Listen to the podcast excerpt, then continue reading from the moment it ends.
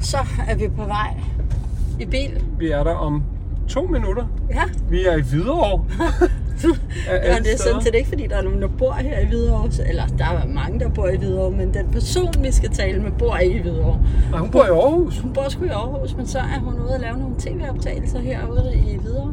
Jamen, er det Masterchef-studierne, du siger? Det er det nemlig, fordi hun er jo dommer i Masterchef-studierne, og jeg glæder mig som en lille barn til at møde hende, fordi hun har altså været min helt store held i mange, mange, mange år. Der er ingen, der laver bedre mad end Dak. Nej, og jeg siger også lige Dak, og så siger du, hvad er det nu, hun hedder til efternavn? Det er ej, det skal vi simpelthen lige høre om. Hvordan er det, man udtaler hans Ja. efternavn? Det er ligesom med Subavanabhumi, eller hvad den hedder, lufthavnen i Super. Bangkok. Det kan man heller ikke sige. Nej, det kan man heller ikke sige. Jeg Det- tror, det er her. Jeg, jeg tror. Jeg, må, jeg har faktisk været i, uh, i studierne herude før. Ja. Det må ligge her. Uh, jeg har aldrig været med i Sindssygt. Masterchef. Jeg kan vide. Jeg tror faktisk måske, jeg sagde nej. Det kunne godt være derovre, ikke? Ja, Nej, det er det ikke. Og jeg er jeg glæder mig simpelthen så meget. Hun har jo været øh, køkkenchef på vores yndlingsrestaurant ever. Kin Kin. Er det herinde? Det er en metronom. En metronom derinde, ja ja. Nå, men vi er her nu. Det skal I glæde jer til. Det er lidt, lidt ærgerligt, at, at vi ikke skal spise sammen med hende. Fordi hvis der er en vis mad, hvis jeg kunne vælge hele verden. Ja, Du har valgt hende altid på din fødselsdag, så skulle vi, øh, ja. så skulle vi spise på hendes Før vi restaurant. blev forældre. Ja. Hver dag, hver gang på en fødselsdag var vi på Kin Kin. Og det der jo er, altså jeg er virkelig nysgerrig på at høre, hvordan hun rejser. Hun er jo født i Thailand, og jeg tror, hun har boet der indtil hun var syv år. Okay. Så det kunne godt være, at når hun tager på ferie, at hun skal hjem og besøge noget familie. Og det er jeg ret spændt på at høre, hvor hun så tager hen. Og det der er det gode, det er, at øh, vi har jo også Three Like Home og teleselskabet 3 med som sponsor endnu en gang. Og der er jo Three Like Home i Thailand. Ja, så, så øh, så man kan, man kan sagtens følge DAX anbefalinger til Thailand, hvis der kommer nogen, fordi ja. der er altså Three Like Home i Thailand. Ja, der har vi sparet mange penge derude, mig. Ja, ja. sindssygt. Nå, jeg, jeg glæder mig simpelthen så meget. Velkommen til, Børn i bagagen. hvor vi, Pelle, Og Karoline Venegård rejser ud i verden med vores datter og kone. og deler det hele med jer. Velkommen ombord. Vi sidder uden foran Masterchef-studiet. Du har været derinde hele dagen, og jeg tror faktisk, de har været så søde at line et bord op inde i studiet. Yes. Jeg, jeg kunne nærmest se, at vi sad og fulgte lidt med i optagelsen. Der stod sådan nogle af viftede deltagerne. Jeg tror, der er 100 grader derinde, og isen Ja. ja. smeltede, som de lige skulle servere og sådan Ja, noget. Så, der er syg varm Ja. ja. i studiet. så vi tænkte, at du havde brug for at komme ud. Så nu sidder vi udenfor. Så, så hvis der er lidt vindpust, eller en, øh, en håndværker banken. derovre, der er i gang med at bygge et hus, så er det, så er det sådan der. Så er det, ja. Så eksotisk Så er det, i, ja. i et industrikvarter i Hvidovre. Det kan der noget. Ja, ja, præcis. det kan det. Så, øh, Og vi er det er en del af charmen. Men øh, Karo, kan du ikke lige fortælle, øh, hvem det er, der sidder over for os? Og, Jo, og det er jo lidt vores store idol igennem mange år. Det, det er jo kokken Dak Huichangen. Ja, Hey. Ja, ja fedt det er mand. rigtigt. Du har lige spurgt, hvordan det ser ja. Og du er 36 år. Yes. Og helt kort, du bor i Aarhus med din kæreste Anders, og I har lille søde Lille på to år. Du har øh, i mange år været, eller i 10 år har du været køkkenchef på Kin Kin, den thailandske Michelin-restaurant i København, hvor vi har været rigtig Åh, mange gange. yes. øhm, det kan vi komme tilbage til. Så har du været med i Vild med Dans. Du har været, startet med at være gæstedommer i Masterchef, og nu har du så i en lang, lang periode været fastdommer. Yes. Og så læste jeg lige på Google, at du er på vej tilbage i køkkenet. Ja. Fordi du er gået med i, eller det må du lige forklare, 6. Frederiks Kro i Rigskov. Yes. Hvad er det for en eventyr? Jamen, øh, det var faktisk noget, der kom lige pludselig. Det var ikke planlagt på nogen måder.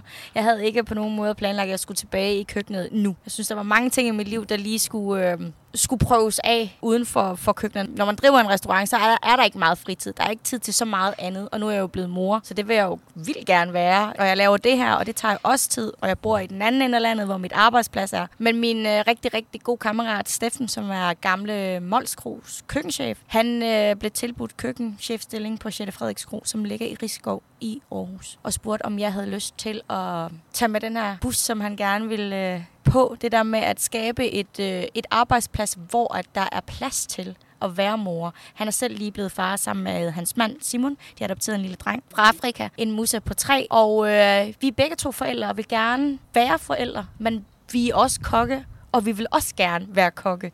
Så vi vil gerne skabe et sted, hvor vi får lov til at lave noget mad, noget lækker mad, hvor vi ikke går på kompromis med det, men også samtidig have et familieliv, og også at vores personale kan få det. Så det er et nyt spændende projekt. Hvordan gør man det? Jamen, øh, der er jo ikke rigtig nogen, der har knækket koden, for hvis der var, så var restaurationsbranchen jo ikke så hård, som den er. Så var der flere kokke, der ikke var skilt. E, lige præcis. og flere børn, der så deres forældre. Ja, ja, som ikke var helt Øhm, fucked. vi prøver, øhm, og det fede er, at vi er jo to, og vi behøver ikke at forklare hinanden, fordi vi er samme sted i livet. Det er også noget nyt. Det er også noget nyt, at det er to køkkenchefer, der møder hinanden. Jeg har ikke et behov for at, hvad skal man sige, at chase stjernen mere. Jeg synes, jeg har været der, og jeg løb stærkt, da jeg var i mine 20'er. Og jeg har brug for lige den her pusterum, hvor jeg bare kan få lov til at hygge mig med mad, tror jeg. Er det så ikke også der, stjernerne de kommer? Når man Det håber jeg. og hygger sig Lige præcis, ikke? det Og håber ikke jeg. Er, det er ikke At er det, man stress- er drevet af. Lige præcis. Nu er fokusen på at være mor og far, lave god mad, og så må vi jo se, om øh, de her stjerne, de kommer. Hvis ikke de gør det, så er det også okay. Ja. Deler I så? Er det sådan lidt øh, 7-7, eller øh? Nej, Steffen er ansat som køkkenchefen, og han har selvfølgelig de sidste beslutninger. Øh, Jeg tror, at det, der gjorde det for mig, det var, at han kunne godt drømme om at have en, hvor at han netop de aftener, hvor han er sammen med sin familie, kan få lov til at glemme, altså i gå sådan lidt, det der er på arbejde, ikke at tage, tage det med hjem, kunne ligge det og vide, at når han kommer på arbejde, så er der styr på det. Jeg har ellers sagt til mig selv, at jeg aldrig nogensinde vil arbejde for nogen igen, fordi at, øh, man løber lidt i en hamsterhjul. Ja. Men lige for ham, og det er altså 7 9 13 at det fortsætter, det fungerer. Ej, hvor er det fedt. Er, er den åbnet, eller? Ja, der er en fuld åben, og det er en forretning, som altid har været der. Der har bare ikke været fokus på øh, altså selve à la carte-delen, og det vil vi jo gerne. Og ejeren af stedet vil også noget andet med stedet. Det er jo det smukkeste, smukkeste sted, når du står op på krogen og kigger ud over Rigskov og vandet og havn, altså det er helt magisk. Jeg stod den anden dag og øh, crossfittede den ude på terrassen, inden jeg skulle møde, fordi at det var simpelthen så magisk. Ej, hvor fedt. Der skal vi simpelthen lige forbi, Pelle. Ja. Er det til at få bord? Jamen det kan man godt. Ja. Det skal være vores øh, mål med det her, det er for bord. Det er den eneste grund, vi siger, at vi har inviteret er, at vi bliver simpelthen nødt til lige at, at fortælle dig, at vi, øh, vi har jo været dine øh, hemmelige beundrere. Hvis du har kunne mærke, at Det der, synes jeg jo er lidt vildt. der har siddet nogen ude i din restaurant og bare sendt så mange kærlige tanker til, til kokken, så er det simpelthen fordi, at Kinkin var ubetinget vores yndlingsrestaurant i København. Og øh, jeg synes også, der, der er jo mange Michelin-restauranter. Vi spiste sådan set stort set på dem alle sammen, fordi vi havde, før vi fik børn, og før vi øh, valgte at leve på en sten, brugte vi penge på det. Ikke? Og vi vendte altid tilbage til Kinkin. Der var flere ting ved det. De andre var virkelig dyre. Ikke? Der synes jeg faktisk, prismæssigt kunne den altid være med. Og så var det bare Altså, hvor man nogle gange kom ind nogle af de andre steder og sagde, ej, mener I det her? Eller, og vi ramte Noma i deres fermenterede periode, hvor det var sådan noget, uh, okay, lækkert. øh, og man kunne godt se, hvad de kunne, men det var bare ikke, der vidste man bare, kin, kin. Jamen, fordi der var en forskel på, at der var noget, der var meget eksperimenterende. Ja. Det er også sjovt at prøve sådan 38 mm. mærkelige retter. Ja. Det er jo også en rejse, og man husker jo stadig nogle af retterne, mm. så det er jo også fedt. Men vi vidste bare på Kinkin, vi kunne bare lide det hele. Ja. Altså, vi elskede. Ej. alt på det kort, ikke? I eksperimenterede jo også helt vildt, og jeg kan huske det der i starten, når man når tjeneren kom ind, og, og man sad, der startede man nede i sofaen eller Ja. sådan noget, ikke? og så kom Ja. ja. de, var det ikke også dernede, man ligesom, så Nej, kommer det var de, ovenpå. Når, hvor de løfter, og så kommer Kub, røgen. ja, kublerne har været nede under det er streetfooden, det Ja, er der, snacksene. der, der er man Ja. lige Det er ja. ude øh, på øh, gadekøkkenerne. Ja. I, ja, ja, og sådan, får lige en gang, øh, Ja. gang forurening fra Bangkok. Ja. Ikke? Det var, Ej, Ej, det var så Og godt. den Og der den der frost. dressing, den der dressing, I lige laver med lime og chili, og altså mm. den der helt perfekte til lige at komme over en salat. Nej, hvor smagte det godt. der kørte stylisten hen og Ja. jeg har godt nok lavet meget fjernsyn sammen med. Mille. Ja, Mille. Mille har virkelig taget nogle render af mange. Ja, det er det. Hun har, hun har fået mange af os til at se her i 25 år. Ja. Ja. Præcis. Og han skylder vi meget, øh, bortset fra alle, når de ser ind i virkeligheden, siger, uh, Er det- øh, er det, nej. Det oplevede jeg Ja. faktisk i weekenden. Nå. Da, da jeg var ude og lave noget mad på Mors. Der var en masse thailander var dernede, og de var sådan lidt, ej, du er meget mere smuk i fjernsyn. Sådan, Og tak. ja, mange tak. Det, er, det var hende, der kørte Ja, der. det var hende, der kørte, ja. Ej, så, så du skal bare vide, hold, Ej, hvor er I søde. nu Magle, du har, øh, nu skal vi jo høre om alle dine andre rejser, men du har altså Ja. haft os med på nogle gastronomiske rejser. Ja, Øh, det har meget været den samme rejse, fordi vi var simpelthen så vilde med den. Og det var jo en af de grunde til, at man ikke kunne give slip. Det var ja. derfor, man bare sad i det i 10-11 år. Det er jo sådan nogle gæster, der kan få så meget mere end en madoplevelse. Det der, ja. man kan tage folk på en rejse. Det var faktisk kodeordet på Kent ja. det der, man kunne tage folk på en rejse igennem mad.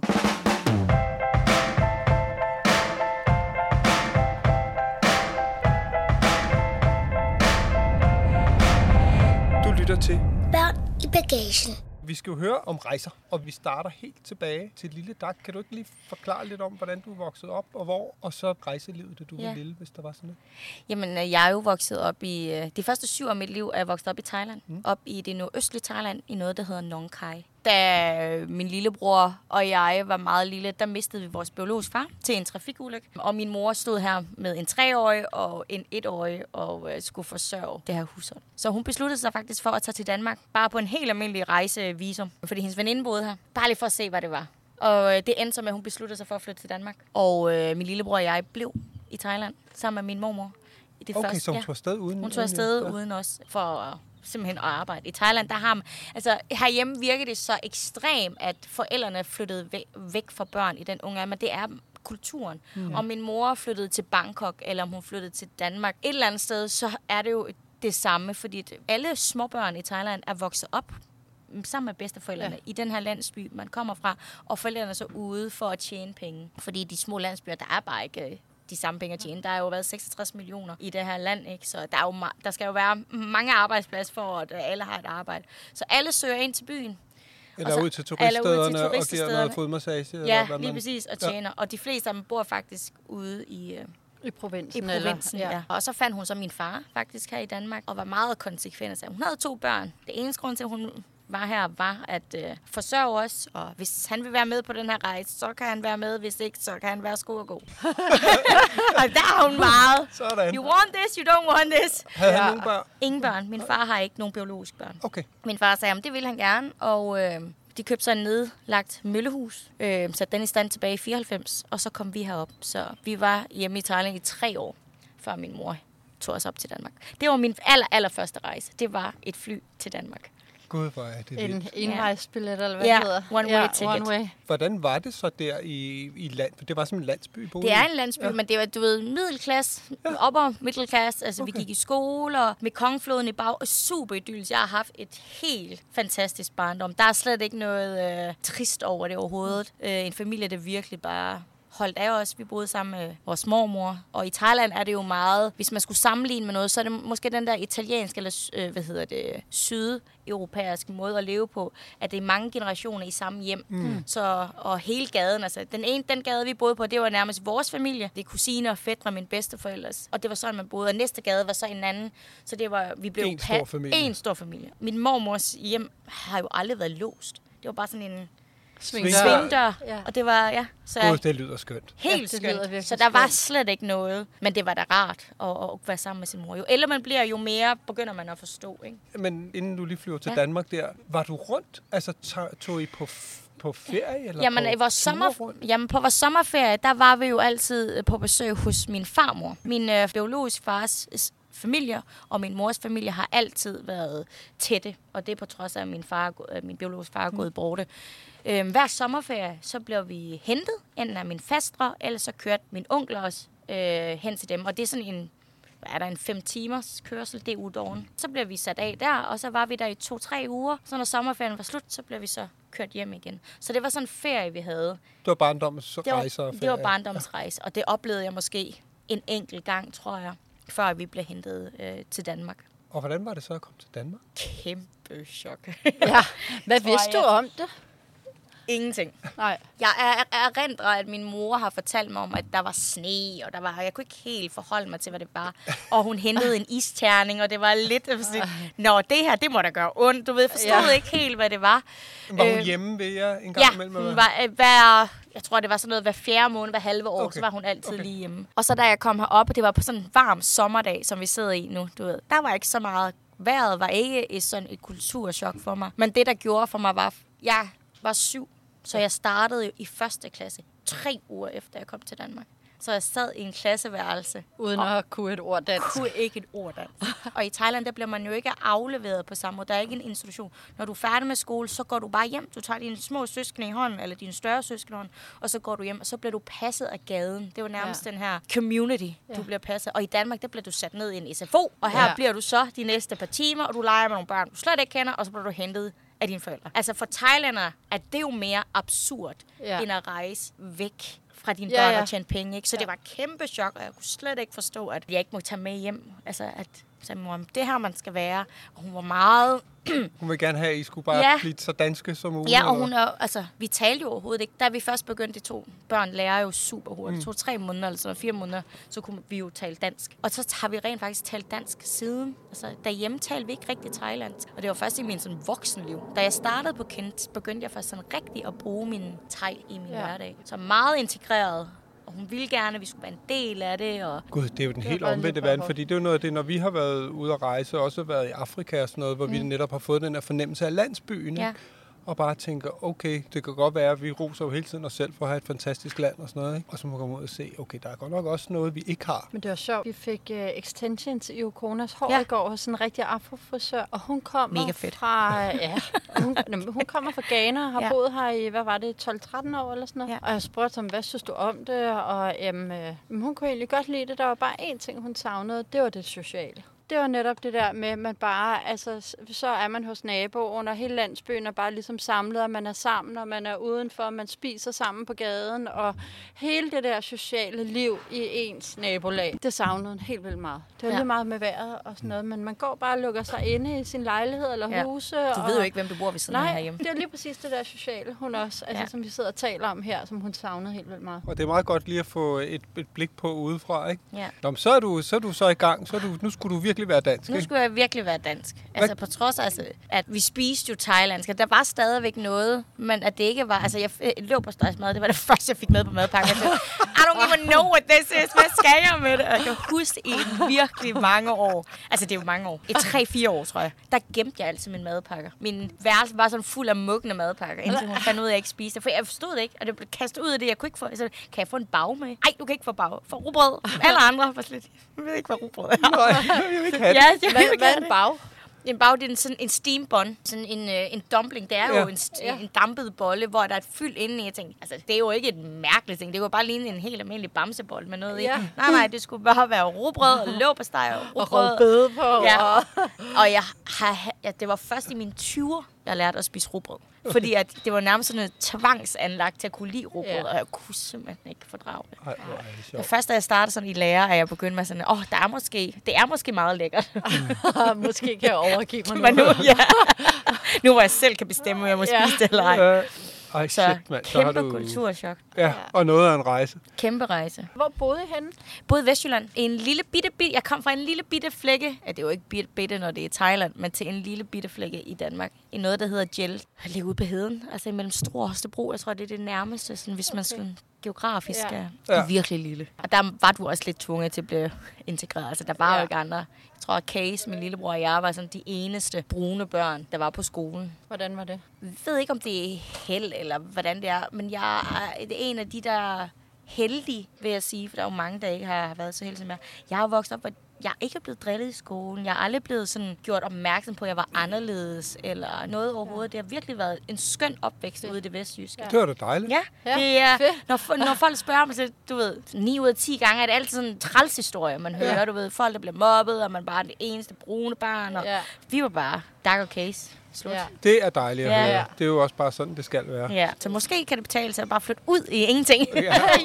ja. Og så bare k- køl nogle, nogle leverpostej. Nej, mad hen i hovedet på dem. Ja. Så synes alle bare, de er okay. Men hvad rejste I så din... Ja. Øh, og du kalder så din mors mand for din far. Yes, ja. han er min far. Rejste din mor og far så med jer her, efter I kom til Danmark? Det gjorde vi. Vi tog til Thailand hver andet år. I starten var det hver år, og så blev det hver andet år, jo ældre vi blev. Tog altid derned hjem til, øh, til vores barndomshjem, og var der hele sommerferien. Så alle mine ferier med mine forældre har altid været til Thailand. Ja. Det var først, da jeg selv begyndte med at rejse, at jeg ikke tog til Thailand. At jeg begyndte med at opleve hele Europa og alt andet, andre lande. Ja. Så det var altid hjem til Thailand. Hvordan var det så at komme tilbage til Thailand, nu hvor du så boede i Danmark? Jamen, jeg synes, det var skønt, for det er jo at komme hjem. For mig er hjem både Danmark og hjem er også Thailand, mm. så det var bare at komme hjem. Altså, jeg tænkte ikke så meget over det. Gled du bare lige ind i Ja, landsbyen igen? det var det. Og...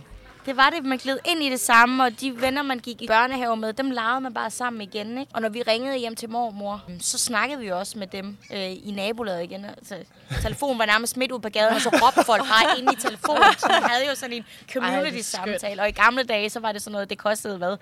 Ja. 3 kroner per halve minut, eller så, Ja. sådan noget. Hvis nogen skal sige noget, så er det nu, og så kunne man bare høre folk råbe, du ved. Så man holdt jo kontakten, selvom det var så langt væk. Det var bare rart at komme hjem. Og så når man kom tilbage til Danmark, så kunne man jo godt savne, specielt min mormor, ikke? fordi hun var så stor en del af mit liv. Ja. Og jeg var ligesom så stor nok, at jeg godt kunne forstå det. Og savnet var større, end da jeg ikke havde min mor. Fordi.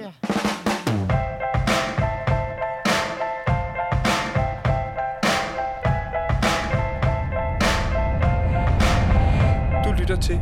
Børn i bagagen. Det var så din barndom. Det var min barndom, ja. Hvornår flyttede du hjemmefra, og hvordan? Jeg var 17, da jeg flyttede hjemmefra. Og at rejse var faktisk en af grunden til, at jeg flyttede hjemmefra. Okay. Jeg havde ikke sådan en drøm, ligesom alle andre. Jeg skulle være kok, eller jeg skulle være balleri, whatever. Jeg ville bare være glad. Virker rimelig banal og utopi. Men det var bare det. Jeg vil bare være glad. Jeg vil have et liv, hvor jeg var glad. Og jeg kunne godt lide at, det der med, at to kulturer mødes, fordi jeg er jo vokset op i to kulturer. På trods af, at min mor prøvede at, hive alt det danske over hovedet på mig, så var jeg jo stadigvæk Thailand. Vi spiste thailandsk mad. Vores middagsbord var halvt thai, halvt dansk. Og det er det vokset. Altså frikadeller ved siden af fiskesovs. Altså, det var sådan noget totalt mærkeligt, ikke? Og ris ved siden af brun sovs. Det var sådan, jeg var vokset op. Jeg synes, det var en interessant vinkel. Og mad kunne jeg. Altså, det var noget, jeg kunne. Det var ikke noget, jeg sådan tænkte, ej, det... Og jeg sad bare ikke stille, så jeg tænkte, jeg er ikke en gymnasiepige. Jeg er ikke en handelsskolepige. Jeg kan lide at lave mad. Hvordan kan man komme ud og rejse med mad? Så læste jeg, at man kunne komme på det internationale linje i Silkeborg var det første øh, kokkeuddannelse, Nå. hvor du kan tage al din praktik i udlandet, og al undervisning foregik på engelsk. Og en eller anden mystisk grund, så sprog bare altid været sådan rimelig nemt for mig. Så jeg kom op til, det var sådan en optagelsesprøve. Du skal alligevel kunne bare lidt engelsk, før du kunne få med. Og jeg kom ind og tænkte, fedt, jeg kom ud og rejse. Hvor gammel var du der? 17. 17? Ja, det Ja, var det, ja. jeg var 17. Flyttede hjem fra, da jeg var 17. Så sagde min mor, det er jo kok, du skal ikke være kok. Hun er, om hun vil det eller ej, så er hun thai hele vejens blod. Og Thailand har en eller anden idé om, at fy, hårdt fysisk arbejde er slavearbejde. Og du skal helst sidde på et kontor, hvor der er condition. Ej, så er det sjovt. der, du tjener dine Ej, penge. Bare sådan, jeg skal ikke være lærer. Jeg skal ikke sidde på et kontor, mor. Det er det her, jeg skal være. Og så bukkede hun sig i stødet, fordi det sagde min far, det kan du lige så godt, fordi hun er ligesom dig, stedig. Så hun lod mig. Så jeg flyttede hjemmefra og flyttede ind på øhm, skolehjem der. Og startede så på øh, den internationale linje. Og øh, skulle i praktik i London Som det første. som det første. Det ville jeg gerne. Hvorfor lige London? Jamen det var det, der var sådan lidt tilknyttet til skolen. Okay. Øhm, og det var nemmest, øh, og vores lærer var engelsk. Okay. Så det var den connection helt fra starten, at det var sådan, det blev skabt, den her linje. Ja. Vi finder så ud af, at det er lidt svært at komme afsted, når man har en thailandsk pas. Ah, Jeg var thailander. Så det er lidt svært. Så du skal have en arbejdsvisum, på ja. trods af, at det er en uddannelsesforløb. Og det var så langhåret. Jeg havde shiftet alle mine ting. Jeg havde fundet en læreplads i Manchester. Shiftet alle mine ting afsted. Brugt dyrdom, har fundet en lejlighed. Det stod opmaksineret i ni måneder, og jeg kom aldrig afsted. nej. Gud. Fordi jeg Det lykkedes simpelthen nej, ikke. Jeg kunne ikke få en arbejdsvisum. Ej, hvor Og vildt. skolen kunne ikke gøre noget. Det, ja, ja, det var ude af deres hænder, sagde de. Så jeg lå som 18-årig på mit mors sofa i ni måneder og lavede en hat on. Altså, det var så stressende. Og bare ventede og på, bare ventede og på det der. håbede, Ja. og... Ingenting. Ej, hvor nedtur. Her var- var bare et dak med krudt i røven, der skulle Ja. ud og være glad og smag, Og så er der bare sådan noget papirarbejde, der ligger jeg, og vejen jeg var for sådan, det. jeg er dansker. Det er en dansk uddannelse, og jeg forstod det ikke, så jeg startede med at søge om øh, dansk statsborgerskab, og det tager jo mega lang tid. Altså, Allerede det her, det, dengang ja, det så det kan jeg ikke. Ja. Jeg kan ligge her indtil jeg bliver øh, 23. Øh, helst kan jeg gøre noget. Så jeg besluttede mig for at blive hjemme og søgte så til Aarhus. Og der okay. søgte jeg alt. Og så endede jeg så hos Jesper og Michael. Men havde stadigvæk den der, den eneste grund til, at jeg gør det her, det er, så jeg kommer ud og rejse med en rygsæk og en, altså en Så du kom aldrig ud og rejse der. Kom aldrig ud og rejse der. Jesper og Michael, det må du lige... Øh... Jesper og Michael øh, ejede restaurant Kok øh, sammen nede i Aarhus Havn. Og der startede jeg i lære. Og faktisk på et eller andet tidspunkt under min læretid, der får vi en gæst ind, som havde den her øh, virksomhed, hvor at han havde store cruises, der lå rundt. Og jeg tænkte, der! Nu kommer rejsen igen. Så kunne jeg være private chef på en, øh, du ved, de der små private... Nå, øh, på sådan pri- pri- private pri- jagter Ja, og private jagter.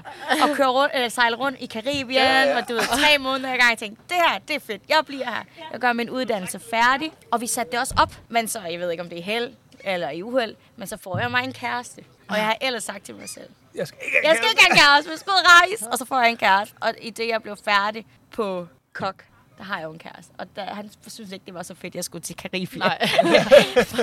du ved, sådan nogle turnusture på tre måneder gang. Og det var lige efter, jeg blev uddannet i 10. Og det var lige sådan krisen, der var ikke rigtig noget i Aarhus, så jeg flyttede så til København og ender på Kind. Og der begynder min rejse sådan med mad. Ja. Fordi vi åbnede Kin Kin Bangkok to år efter, halvandet år efter, mm. at jeg startede. Var du ude og være med til at åbne Ja, den? så var jeg derude i fire måneder. Ah, det var fire måneder. Det endte med at blive næsten et halvt år. Var det så første gang, du sådan reelt kom Som ud? voksen. Ja. Nej, nej, så har vi selvfølgelig haft de der ture, hvor man har taget, du ved, en uge på ferie med sin kæreste i, på Græ, i Grækenland. Men så tog vi hele Europa ind. Altså det var først, da jeg begyndte sådan rigtig at rejse, der jeg fik min kæreste. For den sidste Thailands rejse, jeg lavede med mine forældre, var året før jeg blev 18. Og så fra jeg var 18 til jeg var 20, der rejste jeg slet ikke. Der lå du Der lå jeg bare lidt på en sofa, ja. Og så Ja. startede jeg så i lære, ikke? Så havde man de der sommerferier, hvor jeg så med min daværende kæreste tog på helt almindelige, du ved, by, altså Rom, Italien, Barcelona, to helt almindelige Europature. Ja. Så jeg kom først sådan tilbage til Thailand, da jeg var 25. Jeg blev 25 i Bangkok. Og så med dit fag, for det var Med også det, der fag. var din drøm, ikke? Lige At du faktisk mit rejse fag. med dit fag. Ikke? Lige præcis. Så da jeg var 18 til jeg blev 25, kom jeg slet ikke tilbage til, mit, øh, til Thailand hjem. Jeg kom slet ikke hjem. Det var så vildt. Kæmpe kulturchok. Altså, kom der som voksen og var på egen, altså, egen ben midt i Bangkok og skulle til at leve som en thailander. Var så vildt, fordi Ja. jeg var så dansk i mit måde og min mentalitet. Og lige pludselig blev jeg sat i et land, som jeg et eller andet sted følte, at jeg var en del af og finde ud af, jeg er en foreign Ja. det var så et kæmpe Ja. chok. Ligesom da jeg flyttede til Danmark, Ja. ja. ikke? så var det igen blevet. Ja, det var lidt vildt, synes jeg. Ja. Vi har jo også været øh, ude at spise på jeres Ja. restaurant der. Så var det ikke bare magisk. Jo, jo, jo. Jo, Det det var det. Jeg tror faktisk, det var nytårsaften. Ja, Mm. Ja. præcis. Ja, hvordan jeg er nysgerrig på, fordi øhm, vi har lige lavet podcast med Louise Laurent, som Ja. jo også er kok. Når hun rejser, så rejser hun for maden. Ja. Hun spiser aldrig morgenmad på hotellerne, øh, og så spiser hun altid to frokoster, og det er virkelig maden, der er i centrum. Er det også sådan for dig? Ja. Jeg booker jo altid spisestederne. Jeg finder jo ud af, der hvor vi skal være, om jeg gider at være der, for det er der nok spisesteder til, at det kan stimulere mit øh, spisehjern. Men jeg kan faktisk også godt lide at tage steder hen, hvor jeg selv kan få lov. Jeg synes jo, det er så irriterende og så begrænsende for mig, hvis det er, at jeg skal tage til Italien, kigge på en marked og vide, at jeg skal gå hjem på en hotelværelse og ikke kan gøre noget ved det. Så jeg kan godt lide, at jeg kan få lov til at lave maden. Det har tit været, for Anders er også en kæmpe madører. Han elsker det, og han er sindssygt dygtig til at lave mad. Og det kribler også i hans hænder, når han ser en aubergine, der bare, du ved, er mega flot skabt. og så, og, altså, du ved, vi er begge to sådan nogle madører, så vi er lejligheder. Vi kan ikke være et sted, hvor vi ikke selv kan få lov til at lave Så mad. skal have et køkken. Der skal være et køkken. Vi kan ikke bo på et hotel mere. Og når vi bor på et hotel, så det gør vi ikke. Okay. Period. Nå, så maden fylder også, når Maden du, fylder når vildt I meget. rejser. Ja. Altså er du også sådan, når du... Skal du så også ud og kigge i køkkenet på restauranter og sådan noget, eller hvordan? Ja, ja, hvis jeg må. Ja. Altså, jeg er det første, jeg spørger om. Can I see your kitchen? Og det sidder bare sådan lidt, øh, no. I'm a chef. Altså, du ved, jeg gør alt vildt for at komme ind. du ved, I'm also a chef. Og så bliver det sådan lidt, nå, men så får man alligevel lov. Trækker man så lige Michelin-kortet? Jamen, det er det. Så name dropper man lige sig selv. Do you know who I am? Ah, hvor er det sjovt. Så det har jeg jo gjort. Også fordi, at man lader sig inspirere. Tit og ofte, når man sidder og snakker med de her tjener på de der personlige restauranter, altså, de finder jo hurtigt ud af, at der er et eller andet mad interesse. Altså, så, no, are you a chef? Where are you from? Så lige pludselig så, what do you do? Så siger man, I'm a chef from a Michelin restaurant. Ah, okay, så see the kitchen. Så, bliver- så bliver du hævet ud i det der køkken, og det er jo vildt fedt. Ja. Men tit og ofte så er det faktisk Anders, der får øh, behandling, fordi de tror, han er. Ej, hvor Og man er det er ikke ham. Your girlfriend can come Ja. as well. Ja, lige præcis. Lige præcis. Også, lidt. også når der bliver serveret mad, for så står de og kigger på ham, imens de forklarer alle de der øh, processer. Altså, det, han forstår ikke, hvad du siger. Kig den her vej. Ja, ej, hvor er det skægt. Så det er lidt sjovt. Du oplevede aldrig racisme, men madracisme, Madracisme, det var bare... den sker fandme tit. Der er et eller andet kønshalløj Ja, der. men der er vel egentlig også flere mandlige kokke, Det er der. Det er der, og det er forståeligt, fordi der er flere mandlige kokke. Øh, bare sådan worldwide. Der er Ja. ikke så mange. Der er så mange flere nu, end det nogensinde har været. Det er jo dejligt, at der er kommet fokus på alle de der dygtige kvinder. Er det så sværere at sætte sig i respekt? Jeg har også bare sådan indtryk af, at sådan køkken kan bare være hård tone og... Jamen, jeg tror også, at du skal være lavet til det. Jeg ved sgu ikke, om jeg har haft det hårde. Jeg tror bare, man skal i hvert fald være lavet af noget, og så skal du bare ikke finde dig i noget bullshit fra starten af. Sæt dem på plads, de der mænd der. Ja. Hvis du har gjort det, så behøver du ikke at sætte dig respekt mere. Fedt. Ja. Men hvordan fungerer det, når man, altså da du var på Kinkin, og I fik uh, ja, stjerne første gang, eller anden gang, eller tredje, det, det er jo bare ongoing, ikke? Med, med de her Du stjerner. bliver jo revurderet hver år, ja. Ja, men hvordan, altså er det som man ser på film, ikke? Sådan, nu, nu, er, nu, er, nu er de der Michelin, øh, der Nå, er ved man, de tre, er eller altså hvordan fungerer hele det der? Det er jeg mega nysgerrig på. Jamen altså, de var nemmere at spot, end de var før. Fordi mad har fået så stort en fokus. Det er jo Ja. svært for Michelin at gemme sig. Altså, det er jo svært at gemme sig, når man er en mand ude at spise. Det, du bestiller, er alle de ting, øh, man står indenfor, eller det, som er, du ved, ens signaturretter. Du drikker to glas vin, og det er à la carte vin. Du kører aldrig den store vinmenu, du ved. Var sådan lidt, come on, dude. Okay. altså, og så går rygterne i lille, lille Danmark. Det er jo det, vi har også en god kok, øh, altså, øh, køkken eller Kammeratskab, eller- kammeratskab i forhold til andre lande. For eksempel tager du til Frankrig, så slader man jo ikke på samme måde. Altså det er jo sådan noget... Hold øje med ham, hold øje med ham med Men det er jo det, altså nogle, nogle, Ja. ja. nogle år har det været sådan lidt, der er en mand, der er landet ude i lufthavnen. Det er ham. Han er booket i under navn, og så kører det jo bare som sådan. Han, Okay. okay. han er ikke engang nået ind til København, og så ved vi alle sammen, at Michelin er landet. Okay. Ja. Og jo flere Michelin-restauranter, der er i et land, jo flere besøg får selve landet også. Mm. Så der bosser jo hele tiden. Det holder også folk i ilden. Det er også mere stressende. Nogle gange ved vi det, nogle gange ved vi ikke, men det er nemmere og nemmere. Michelin er også begyndt, altså til sidst var det lidt, de er jo nødt til at lave deres gameplan lidt om. altså, Altså det er ikke bare det der ene mand, der kommer. Lige ene mand, der kommer. Tjekker altid toiletterne. Bestiller Ja. ja. altid to glas vin. Bare sådan lidt, du, kom så. Ja. Ja. Find på noget andet. Og til sidst, så kom de jo bare i fire. Okay. Okay. Altså, Ja. har vi også oplevet, at de kom i fire helt almindelige.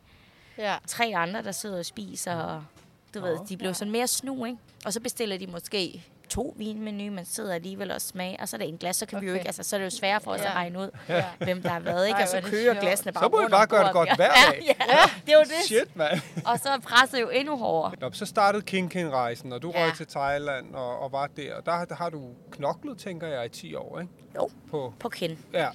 Og hvordan rejste I så der? Jamen underkendt, altså det var jo sat op på den måde, at på ferierne, så rejste vi jo også, altså jeg tror, at samtlige lande i Europa har man jo været på. Men de der større, længere rejse væk, vi havde jo det der med, at Henrik han sørgede for at være ude, og jeg havde ligesom restauranten. Henrik Yde, der var... Henrik ude, der som ejer stedet. Ja. Han holdt øje med den i Bangkok og rejst og lavede alle de pop-up, der er ude i det østlige ende af, Af verden. af verden. Og jeg tog ligesom det vestlige. Det, det er sådan lidt mere... Asiaterne elsker en hvid mand, der laver asiatisk mad. Du ved, vestlige Ja. ja. mennesker elsker asiatisk, som laver asiatisk, Asiatisk mad. mad. Ja, lige præcis. Så vi fandt jo ligesom det der med...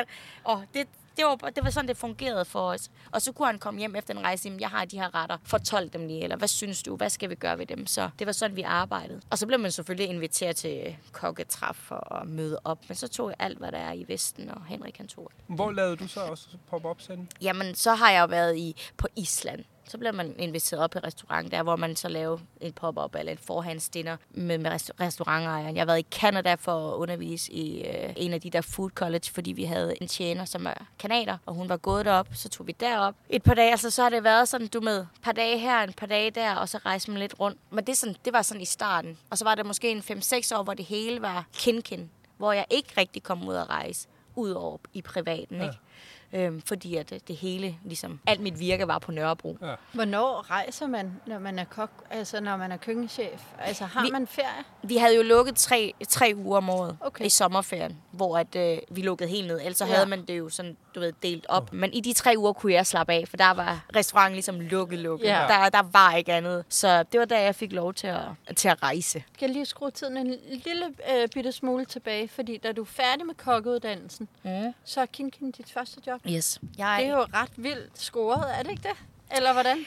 Jeg havde faktisk læst en artikel om Ken Ken tilbage i 10. klasse, da jeg startede på kokkeskolen. Men jeg tænkte, det var da bare sådan perifær, fordi vi skulle have fundet ud af, hvad det var, jeg skulle. Og så kom min øh, klasselærer og sagde, prøv lige at se den her restaurant. Den åbnede nemlig seks. Sådan en Thailands restaurant. Så ah, det var fint nok. Det var meget fedt. Det var måske, jeg skulle det. Så kom det ligesom frem igen og igen og igen. Og så var Henrik, som ejer Ken, og øh, Jesper Kok, de var på et inspirationstur til Finland. Og så sagde han, jeg har en her thailander, som er lige blevet færdig, vil virkelig gerne på Ken. Så endte jeg på Ken, og så rullede bolden, og jeg så mig ikke tilbage. Jeg var nyudklækket, blev køkkenchef halvandet år efter. Okay. Så var det jo bare, du ved, det hele det rullede bare, og jeg nåede ikke sådan at se tilbage overhovedet. Altså, de der år har bare fløjet. Men det var- lyder også som om, at du kom efter det der med at rejse. Med, selvom du var et sted, så har du været mega mange steder Ja, med Kin Kin. med også, fordi Kin Kin. Den, den blev så stor, den restaurant. Altså, mad blev jo det, jeg gerne ville. Ja. Mad blev det, jeg rejste med og for. Så det lykkedes mig øh, et eller andet sted at, at gøre det med det.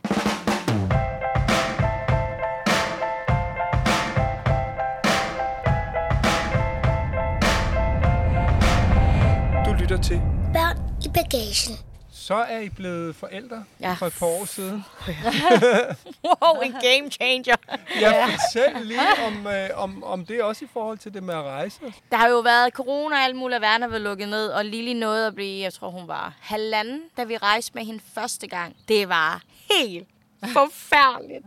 Hvor var I henne? Vi var på Mallorca. Ja. Det er selve stedet, altså. Det var sol og varme. Vi skulle væk ligesom alle andre. Vi havde bare, jeg havde bare brug for at komme væk. Og det var fint. Vi havde fundet os en lille lejlighed, hvor vi kunne gå ud og købe spanske ting. Og jeg kunne gå og hygge mig i køkkenet. Hun kunne bade i poolen. Altså, det var alt det. Setup'et var godt. Setup var så godt. Det starter med, at vi sidder fast i lufthavnet i halvanden time i flyet. Det passede ikke med lur. Lur er jo vigtigt til alle de der åh, forældre. det er så vigtigt ja. for den, når de har den Ja, alder. lige præcis. Jeg tænkte, ej, hun kan komme til at... Vi har booket, så hun kunne sove Ja. ja. hele vejen. Det kunne hun ikke. Hun faldt jo i søvn. Og vågner, der vi letter. Får så meget prop i ørerne, hun bare skriger lungene ud. For så styr på det, og hun er jo mega bange, for det er hendes første flytur. Så vi får ikke noget ro i hende. Lander for prop i ørerne. Klokken er nu fordi vi er forsinket. Klokken er nu verden 9, tror jeg, om aftenen. Hun er ikke puttet, det er to timer siden. Finder ud af, at der ikke er nogen transport til det her sted, som vi havde bestilt en bus.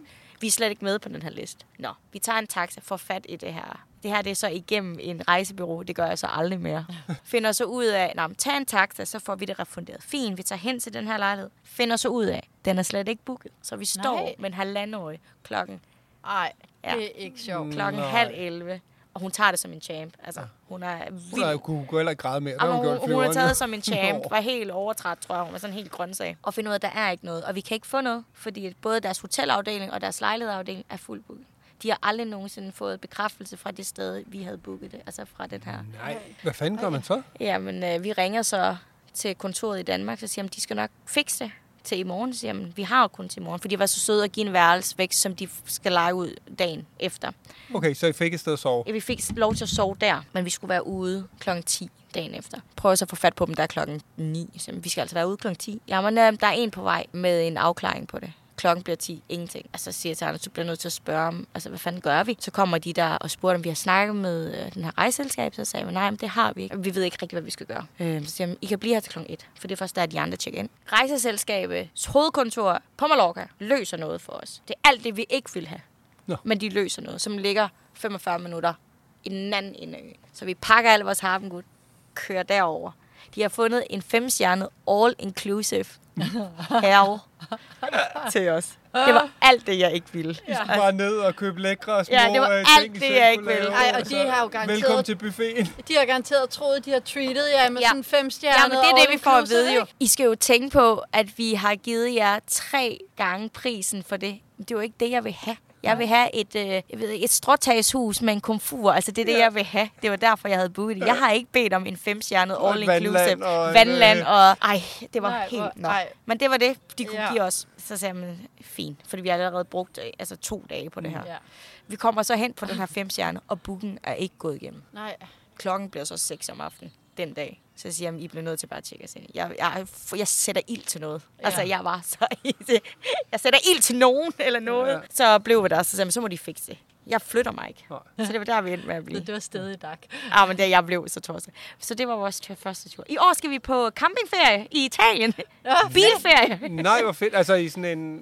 Med, med telt eller med campingvogn? Øh, det er eller? sådan, uh, hvad hedder? Auto, Altså en- autocamper? auto home, ja. Ja, ej, jeg har aldrig været på sådan en ferie. Ej, hvor Som sjovt. I aldrig. Hvorfor skal I det så? Jamen, det er fordi, at øh, min, øh, min kæreste Anders, de var på de der ferie. Og det er sådan, du ved, du kører derned, du er lidt på, de, det er på dine egne præmisser. Du kan tage en elgrill med i bilen, hvis Ja. du har lyst til at stoppe. Altså, det er på... For han ved godt, han tør ikke. hvis det er, at vi ender i samme situation som sidst. Fordi jeg var rød. Ja. Jeg var helt rød. Ej, det- Så nu øh, kører vi afsted, og stopper vi i Tyskland, så stopper vi i Mosel, og så Så I har lejet den her hjemmefra og kører herfra? Nej, vi kører en helt almindelig bil, men vi har sådan nogle stops hele vejen ned til Syditalien, hvor vi så har en mobile home ned i Syditalien. Okay, Okay. som står Ja, klar som står klar, så- når vi kommer derned. Okay. Altså, det Gud, kan kun blive godt. fedt. Ja. Ja. Så jeg tror, at, og det, jeg har aldrig nogensinde troet, jeg vil sige, men jeg tror faktisk, det er, det er en helt rigtig måde at rejse på med børn. Jeg har altid troet, at man bare kunne putte børn ind i den her ligning. Du ved, mm.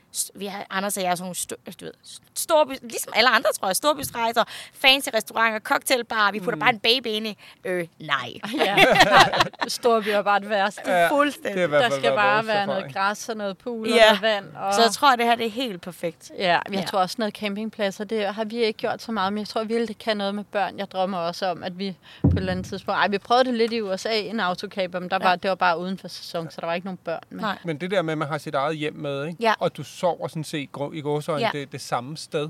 Og du kan jo- styre dagens gang. Altså, Ja. du kan lidt sådan styre, hvad der skal ske, i stedet Ja. for, det er jo sådan ude af dine hænder. Hvor skal du sove -agtigt. Ja, Og her er bare sådan, hvis du har lyst til at putte, så putter du bare dit barn ja, her. Ja. ja. ja, og jeg lå sammen med hende omme bagved, så var vi lidt spændt fast og sådan noget. Ikke? Men altså, Jo. det var faktisk en super... Det, det skal vi gøre igen. Ja, det var bare... Det var fedt. Når det var bare den, tilbage, den ja. ene, eneste januar i mands minde i Kalifornien, hvor det var piskoldt. Så Ja.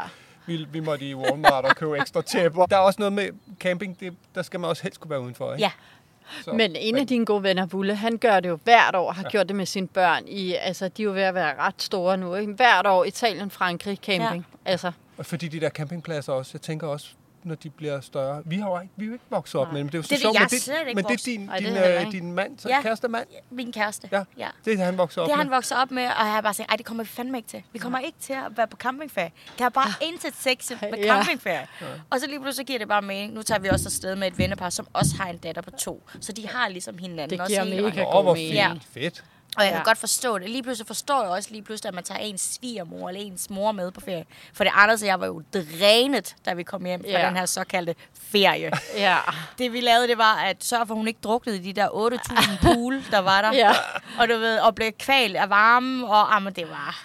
ja. Gud, jeg håber, det der, det bliver en fed tur. Ah, men jeg kan mærke, jeg tror, det bliver rigtig godt. Jeg har et minde fra en gang, jeg var 18 eller sådan noget med nogle veninder. Bare, vi kørte bare til Sydfrankrig en sommer. Og det der med bare at gå ned og købe ja. helt nybagt baguette, ikke? Købe en god brie i øh, et eller andet supermarked. Og bare det der helt simple med Ja. gode råvarer. Altså friske, øh, modnede røde tomater, der dufter af noget. Og Det kan en Michelin-oplevelse altså ikke slå. I'm so sorry. Ja. Det kan det ikke. Der er et eller andet helt magisk. Og så bare Ja. sidde og drikke, du ved, vin i en papkrus med dem, man gerne vil sidde med. Altså, Ja. så er det ligegyldigt, hvor mange krø. Ja. Med svigermor. Ja. I en campingvogn. En gang ja, god fornøjelse. Jeg skal ikke lige med svigermor i campingvogn. Hun skal ikke med. Hun skal ikke med. Vi har taget faster med. Ej, det er også hyggeligt.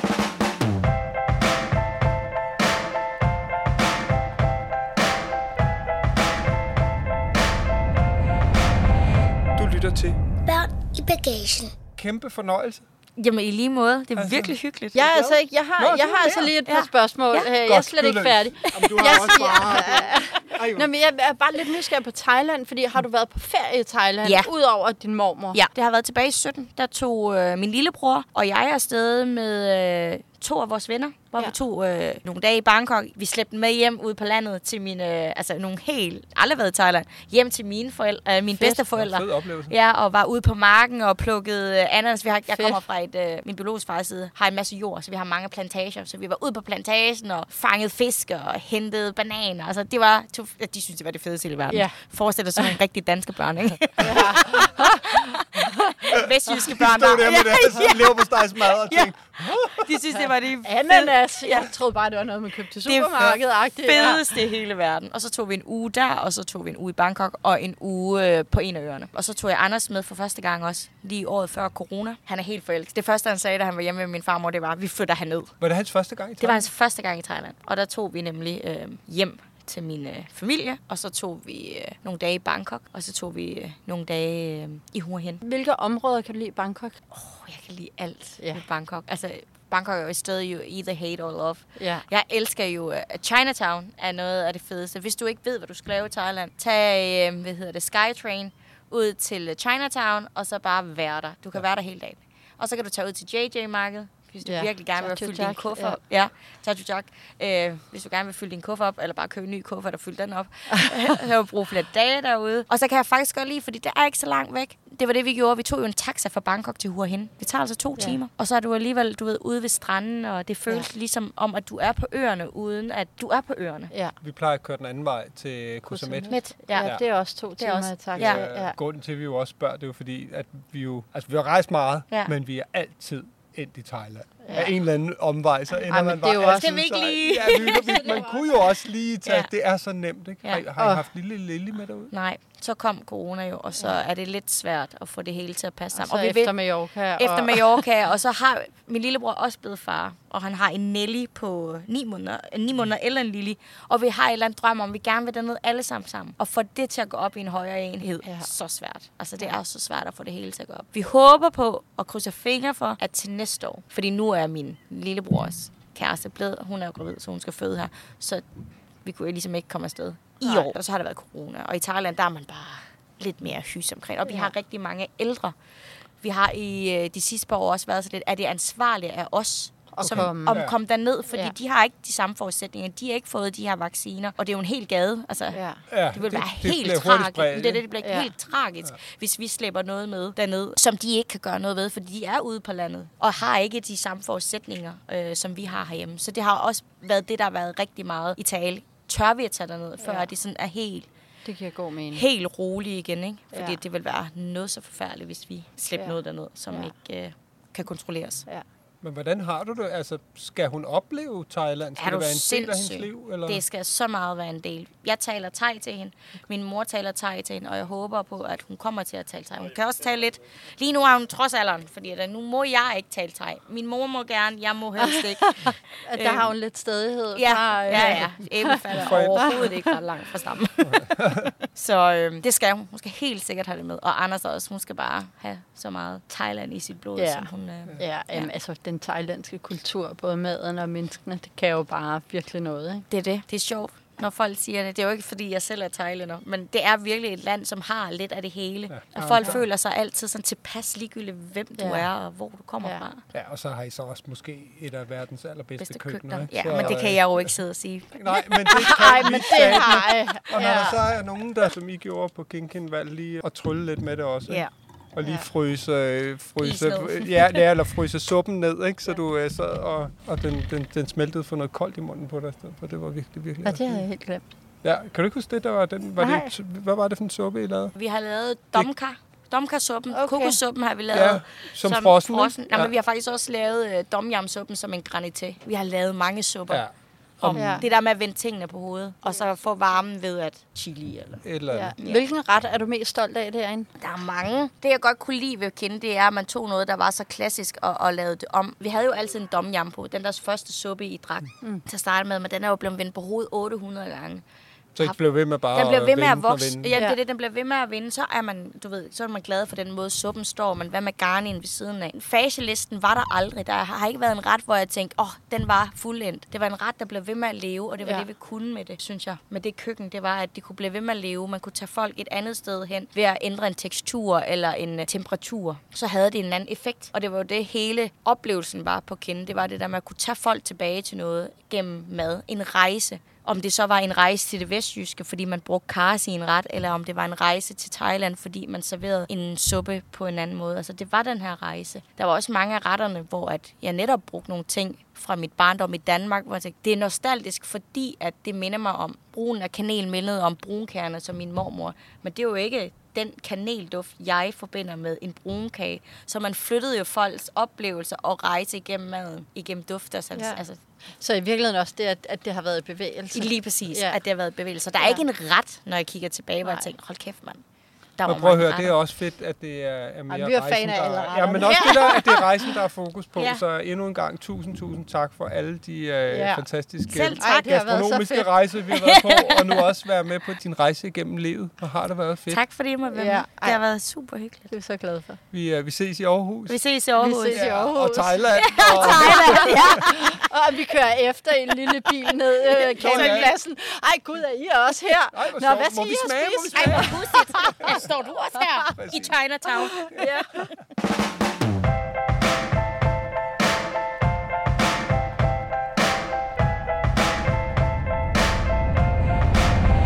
du lytter til. Børn i bagagen. Så er vi færdige. Nej, hun sagde jo, at hendes øh, mål i livet bare var at være glad. Hun stråler også. Hun, hun stråler simpelthen bare af glæde, Ja. ja. synes jeg. Hun er bare simpelthen en sol. Ja, og det smitter. Altså, Ja. det kan, jeg ved sgu ikke, jeg tænker også, hun er, er glad. Det virker sådan, men hun gør i hvert fald også andre mennesker glade. Ja. Både med hendes mad, men også bare med hendes ja, væsen Energi. på en eller anden Ja, måde. hun, er bare, hun, er, hun er bare sådan en, der stråler. Ja, det er helt vildt. Ja. Og gud, hvor var det også spændende. Det var enormt sjovt. Det er sådan den første, vi har haft, som er rejst til Danmark på den måde. Ikke? Og den Jo. der betragtning med, der er godt nok også nogle, nogle ting her, hvor vi måske godt kunne lære lidt af udlandet, eller vi har er rykket os langt væk fra noget, som måske også kunne noget. Ikke? Mm. Det synes jeg faktisk var ret fedt at høre. Ja. Det, det er noget af det, der i hvert fald lige sådan sidder tilbage hos mig. Ja. Ej, det var fedt. Og så var det sjovt, hun sagde det der med, øh, og når de skulle ringe hjem fra Thailand, og det var pisse dyrt, og alle bare, nu skal I skynde jer, hvis I vil sige noget, så skulle alle Ja. råbe. Jeg tror, Ja. vi skal have fortalt øh, hende om Three Like Home, og have hende til at have et, øh, et abonnement med ned til mormor næste gang, Ja. så de øh, kunne spare nogle penge, fordi Ja. det er jo et af de der Three Like Home-lande. Præcis. Så sådan så hun kan, kan være lidt telefonisk sammen med, øh, med hele den vej og hele sin familie, Ja. øh, uden at det koster en formue. Ja. Nej, hvor har jeg bare lyst til at spise noget af det, man ja. laver også. ja, også mig. Jeg blev også helt sulten af at være sammen med hende. Nå, det var fedt. Ja. Tak fordi I lyttede med. Ja. Du lyttede til Børn i Bagagen, og du kan finde billeder til dagens afsnit inde på vores Instagram. Børn i bagagen. Tak fordi du lyttede med. Håber, du vil med igen næste gang. Vi ses!